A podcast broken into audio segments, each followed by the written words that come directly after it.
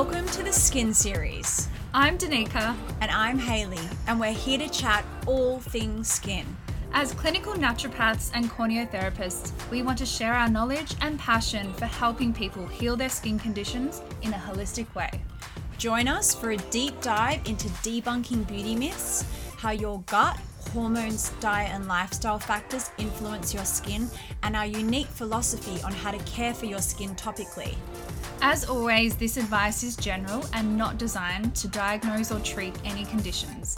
Please consult your healthcare practitioner before beginning any treatments. Okay, let's get started. Hello and welcome to episode 5. So today we will be talking about acne. Firstly though, we would love to thank everyone for their support for our first few episodes. It's been out in the world for 10 days now, and the support we've received has been so nice. I feel like you guys are loving the content so far. Yeah, and it's cool because we've checked our stats and we've reached 6 different countries. So even people in Finland have listened to us. So shout out to those in Indonesia, Malaysia, Finland, and the US. Yes, thank you for listening. We're just so excited to be able to start creating this community and building it up even more and more. And we'd love to hear from our listeners as well. So if you guys have any topics that you want spoken about or guests that you would like interviewed, send us through an email. We'll put our email address in the show description so we can hear from you, which would be really nice. Yes. So firstly, before we jump into acne, how have you been lately, House? Do you have any recommendations for the week for us? Yeah, I've been really good. We've been having, again, some beautiful weather in Sydney, so lots of beach times and getting outdoors as much as possible. I've been doing fitness training the last 4 weeks, so I have a personal trainer who's been taking me, so that's been really great. It's kind of focusing on strength and cardio, so it's nice to feel my body getting stronger. So yeah, he's awesome. I don't know if you've heard of him, Danika. He's my fiance. Oh, I might have heard of him. Oh yeah, that's right. Foreshore Fitness, check him out. Shout out to Maddie, we love you. How about you, Danika? Yeah, I've been really good. So the weekend was really nice. It was actually me and Matt's 11-year anniversary on Saturday. Congratulations. 11 years. And 1 year engaged. So we got engaged on, 10-year anniversary. There's no wedding plans yet. You're engaged too. Do you have any wedding plans? No, I did. But then we scrapped them because, things are a little bit tricky at the moment because we want to get married back in WA. So I think we're just going to do something small over here. It's a bit of a wild time to be planning a wedding, so we've kind of put that on the back burner for now. But what did I do? Sunday I read an entire book back to front. I don't think I've ever done that before. How many pages? A lot. Not a picture book. No, it was called The Wild Woman's Way by Michaela Boehm. Okay. So she's a counsellor and like an intimacy relationship expert. Okay. So it was just a beautiful, because I'm doing like my feminine course at the moment, which I spoke about a little while ago. And it's just, a beautiful book about like embodying the feminine, kind of getting more connected with yourself and your emotions. And she has like a lot of kind of rituals in there, which are really interesting. And one of them is this thing that she's created. It's called Non-Linear Movement Method. And basically what it is every day putting on a song and moving in whatever way that your emotions are feeling. So if you're feeling angry, you might be moving in a really static, different way. If you're feeling really happy, it might be in a different way. And it's just kind of learning how to express emotions through movement. And I was doing some more reading on that, and there's so much literature about how movement can be a form of treatment for depression and anxiety. And I found like that is just, I dance like every day anyway, but now I know that I'm like doing it, it's like helping me mentally too. I love that. And our emotions are energy in motion, so movement can really help release and shift these emotions before they become trapped in the body. Mm-hmm. So it's kind of like, you know, getting outside and exercising, but, you know, if you don't want to do that, just doing a 5-minute dance in your living room just to express whatever you need to express. And I definitely feel that I did ballet for 11 years and did, jazz and tap and, hip hop and contemporary dance. And I really felt like for me, that was a way for me to express my emotions as well. So yeah, I think that's beautiful. Mm. I think that. Even if you're not a dancer, just you don't have to be flailing your arms around and just moving. I feel like even doing it, you can feel straight away a bit of a shake up of emotions. So yeah, I love that. Get grooving in the morning. Moving those emotions through the body before they become stuck. Because when emotions become trapped and stuck in the body, then that can result in negative physical manifestations. And it's definitely, we're going to get someone on the podcast to talk a lot about that in the future and how that manifests as skin conditions as well. So I love that. So interesting. Great recommendation. I'm going to read that book too. Yeah. Okay, so let's get started on today's topic. So acne is something I have personally dealt with for a very long time. So story time, going back to when I was probably 13 or 14, hitting puberty, my acne started straight away. So I mainly got it around my temples and a lot on my back and even on my chest as well. On my chin a little bit as well, but mainly in those areas. On my forehead too, actually. It may be everywhere. Thinking back. So that started then, and it, I tried, benzoyl peroxide. What's that brand? Proactive. Yep. A lot of topical stuff. Pretty much jumped between different skincares. I didn't really know what I was doing. I didn't know why I was getting acne. I had a pretty good diet. I was really active. So I wasn't sure if it was diet related, just didn't know what was going on and didn't really, have anyone to kind of, didn't have a skin therapist or a naturopath or anyone to talk to about it. Mm. So I was about 17, went to the doctors, obviously complained about my acne. And then as many of you probably experienced, he told me to go on the pill. Mm-hmm. So I went on the pill. Because I didn't know anything about the pill. All he said was, this will clear up your acne. And I was like, fantastic, as if I wouldn't do it. So went on the pill. It definitely did clear up my acne. I was on the pill for probably 9 years. And in that time, I didn't really think about my skin much because the acne was all gone. And then I decided to come off the pill. So how old were you when you came off the pill? So that was in our final year of uni. Yep. So maybe 26, yep. Yeah. 25, 26, yeah. I don't know why I chose the most stressful time in my entire life to come off the pill. But now, looking back, I can now see how much stress obviously impacts your skin. So came off the pill, as many people would experience, the first 4 months, you're like, oh my gosh, my skin's fine. I'm not going to get post-pill acne. And then all of a sudden, boom, it goes crazy. And then adding in the stress from uni, adding in that I was not eating properly, it was just crazy hours we were working, and it was just mental. My skin went haywire, and I wasn't on good skincare either at that moment. And actually that was when I started to see the corneotherapist where Hayley was working, and I did get on Dermaviduals and I started to do treatments, but I feel like it had almost got to not a point of no return, but you remember it was pretty bad. Yeah. I think it's sometimes trying to come in at a time when a lot of the fire had been building. Yeah. And I think that's also made me realize how important it is to do the prep work and to be on the good skincare and to be making sure that you've got all the nutrients supporting your body for those processes before you come off. Yeah. Anyway, so I decided to go back on the pill because I was like, I can't handle this. It was my first year of consulting as well, and I was like, I'm going to get back on the pill. So I was back on the pill for another year.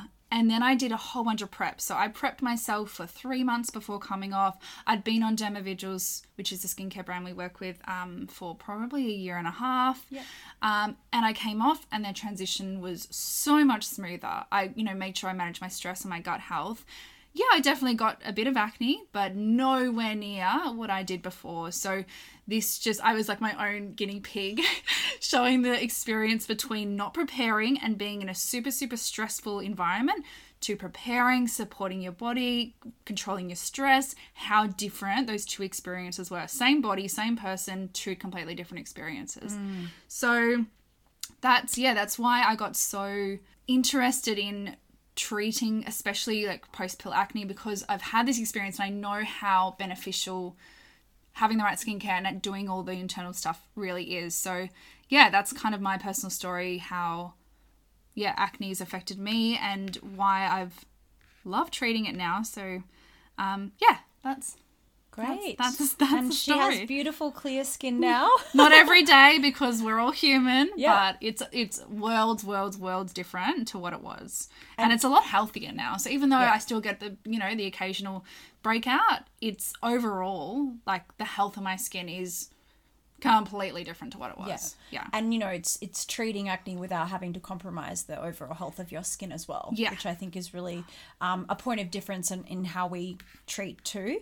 And it's always great to have our own personal stories with skin, because it makes us better practitioners in treating and in treating that condition as well. Yeah. So, thanks so much for sharing that story. That's okay.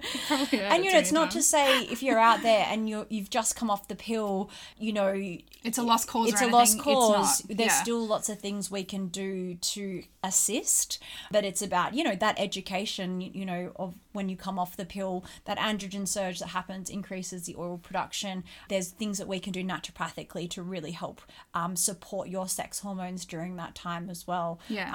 And I think for you, it sounds hormonal because as soon as you went on the pill, your acne cleared. Yeah. If you go on the pill and your acne doesn't clear, it's the hormonal, the main driving factor isn't necessarily hormonal. Yeah. It could be gut orientated. And we do have clients that say, I went on the pill and my acne still was worse than ever. So it's like, all right, we need to look at other avenues. But if it is a hormonal driving factor and you go on the pill and it clears, then that gives you some indication as to what type of driving factor is influencing your skin. Yeah, for sure.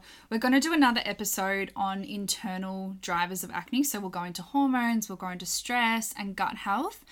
Today, though, we're just going to be focusing on the external drivers. So what is actually happening on your skin that can cause acne. So first up, Danika, do you want to talk about what exactly acne is? Yes, let's jump in. So acne is a skin condition characterized by a blockage and infection in the hair follicle. So we have hair follicles all over our skin. It's what our hair comes out of, and normally these follicles are open, which means that there is oxygen circulating through the follicle. So this oxygen flow is super important because it prevents something called C acne bacteria from overgrowing. Now, this bacteria is normally found on everyone's skin, regardless of whether you have acne or not, and it doesn't cause any issues when it's in small amounts. But we start to see acne when it overgrows. So the first step in creating acne is this follicle gets blocked. So the oxygen flow is reduced, which means that C. acne bacteria can then multiply and grow. So when there are high concentrations of this bacteria in one area, this signals to the body that there is an infection and the body responds with inflammation. So this is when you notice the first signs of a pimple. You start to see a bit of redness, a bit of pain. You can feel it under your skin. So sometimes this inflammation will be enough to clear up the infection. If it's not, then your body will send white blood cells to the area to clean everything up. So what they are called are phagocytic cells, and they engulf and destroy the C. acne bacteria. So when this happens, the breakout will form into either a whitehead or a cyst, depending on the level of infection. So the body's immune system and lymphatic system will work over the next few days to weeks, depending on the severity, and they will reduce the bacteria and clear out the breakout. And that is the life cycle chain of events of how you get acne. I love that explanation. Our skin is so clever. It's just so clever. The immune and then the lymphatic system working together to help us out. Oh, I love it. I know. So externally, there are four main events that contribute to this blockage, and I'm going to be talking through the first two. So one, an impaired acid mantle, and two, excess oil production. So a healthy skin should have a slightly acidic pH of 5.5. The acidity helps to keep pathogenic bacteria and fungi at bay. So some skincare products and treatments can actually disturb this pH and dissolve some of those healthy fats that line the surface of our skin. So whenever I'm looking at acne, I'm thinking they've got an impaired acid mantle. And I think there's this common misconception that you need to go hardcore at acne, you need to strip it, you need to peel it, you need to squeeze it, you need to wash it away. And what we really need to do is actually nurture the skin and bring it back into health in a gentle, supportive way. So an impaired acid mantle will mean redness and inflammation in color. So that's kind of the first sign. And a healthy pH means your skin is uninhabitable to many harmful microorganisms and stops the C acne bacteria from overpopulating. So this pH is really, really important in protecting our skin. So C acne's job, it actually has a job to do. So it's not just there to cause havoc in your skin. He's not all bad. So his job is to convert triglycerides into free fatty acids and glycerol. So these free fatty acids are responsible for the acidity of our skin's pH, which is quite cool. But too many free fatty acids, unfortunately, can be pro-inflammatory and comedogenic. So it's really about finding that balance. So for some people that naturally have an oily skin type, they produce too many free fatty acids, which can lead to things like acne. If there is an impaired acid mantle, it means there can be a deficiency in food for this C acne bacteria. So then what happens, it goes and hunts its next food source, which is something called triglycerides, and it can get down deeper in the sebaceous glands. So C acne bacteria then continues its job deeper down in the skin, converting triglycerides into free fatty acids. But when it's in the sebaceous unit, this is recognized as a foreign invader, and this causes inflammation as a result.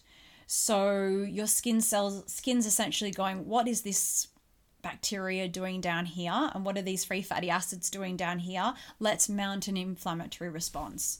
So C acne releases a chemical messenger to attract white blood cells to the area, which Danika spoke about before. And our white blood cells, remember, are our immune cells.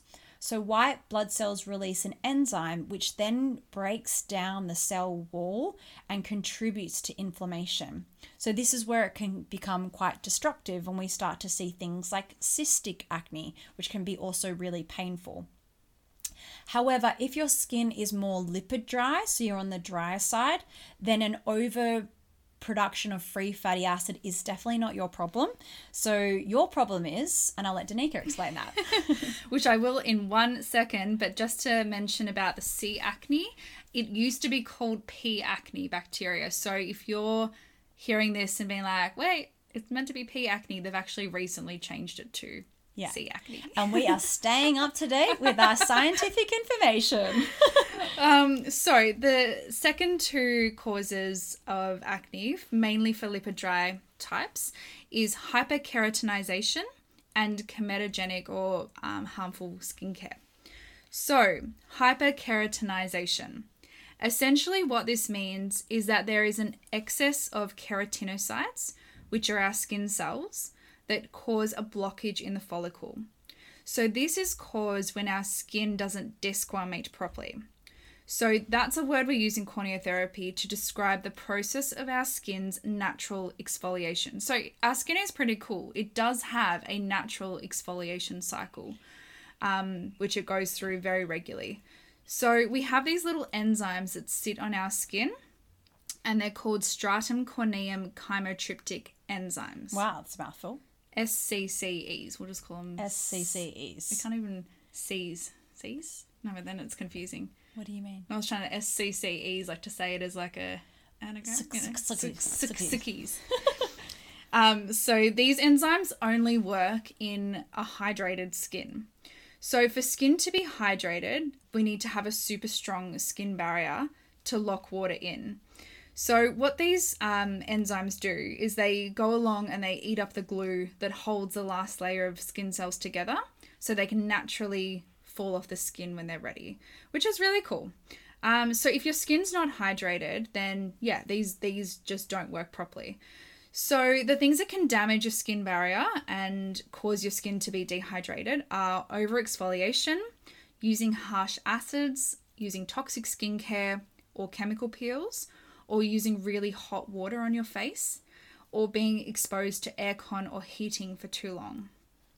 So all of these can damage your skin barrier, which leaves it more permeable, so it makes the oil disperse, and that can cause water to evaporate and leave our skin dehydrated. So then these enzymes don't work properly and we get a buildup of keratinocytes, which can then fall into the follicles, mix with oil, and cause a blockage. And I think that's really, really important, because when people are coming in and they're like, I don't know why I'm getting acne because my skin's really dry, and then I'm always thinking, okay, what's happening to your little enzymes, and you don't have enough water in your skin for that natural desquamation process. So it's really interesting point. The fact that not all, I think we'll touch on this later, but not all skin, not all acne comes from oily skin, so this is the opposite.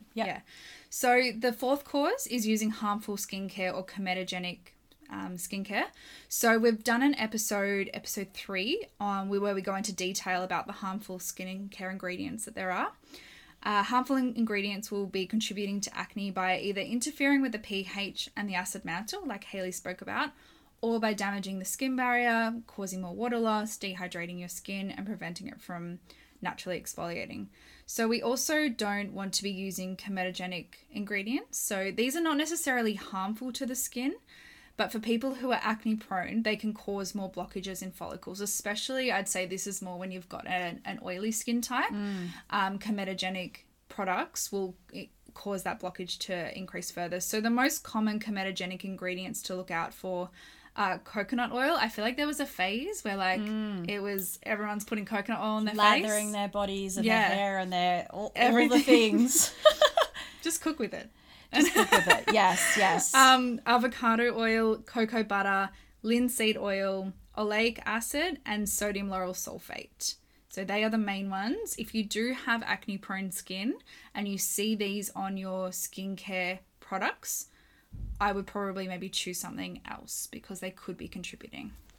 Yeah, and interesting, coconut oil can sometimes feed yeast. So if you're someone with fungal acne, you can actually be making it worse if you're popping coconut oil on your skin. And we'll be discussing in the next episode fungal acne. And we'll be going through all the different types of acne in our next episode as well. So and busting some myths.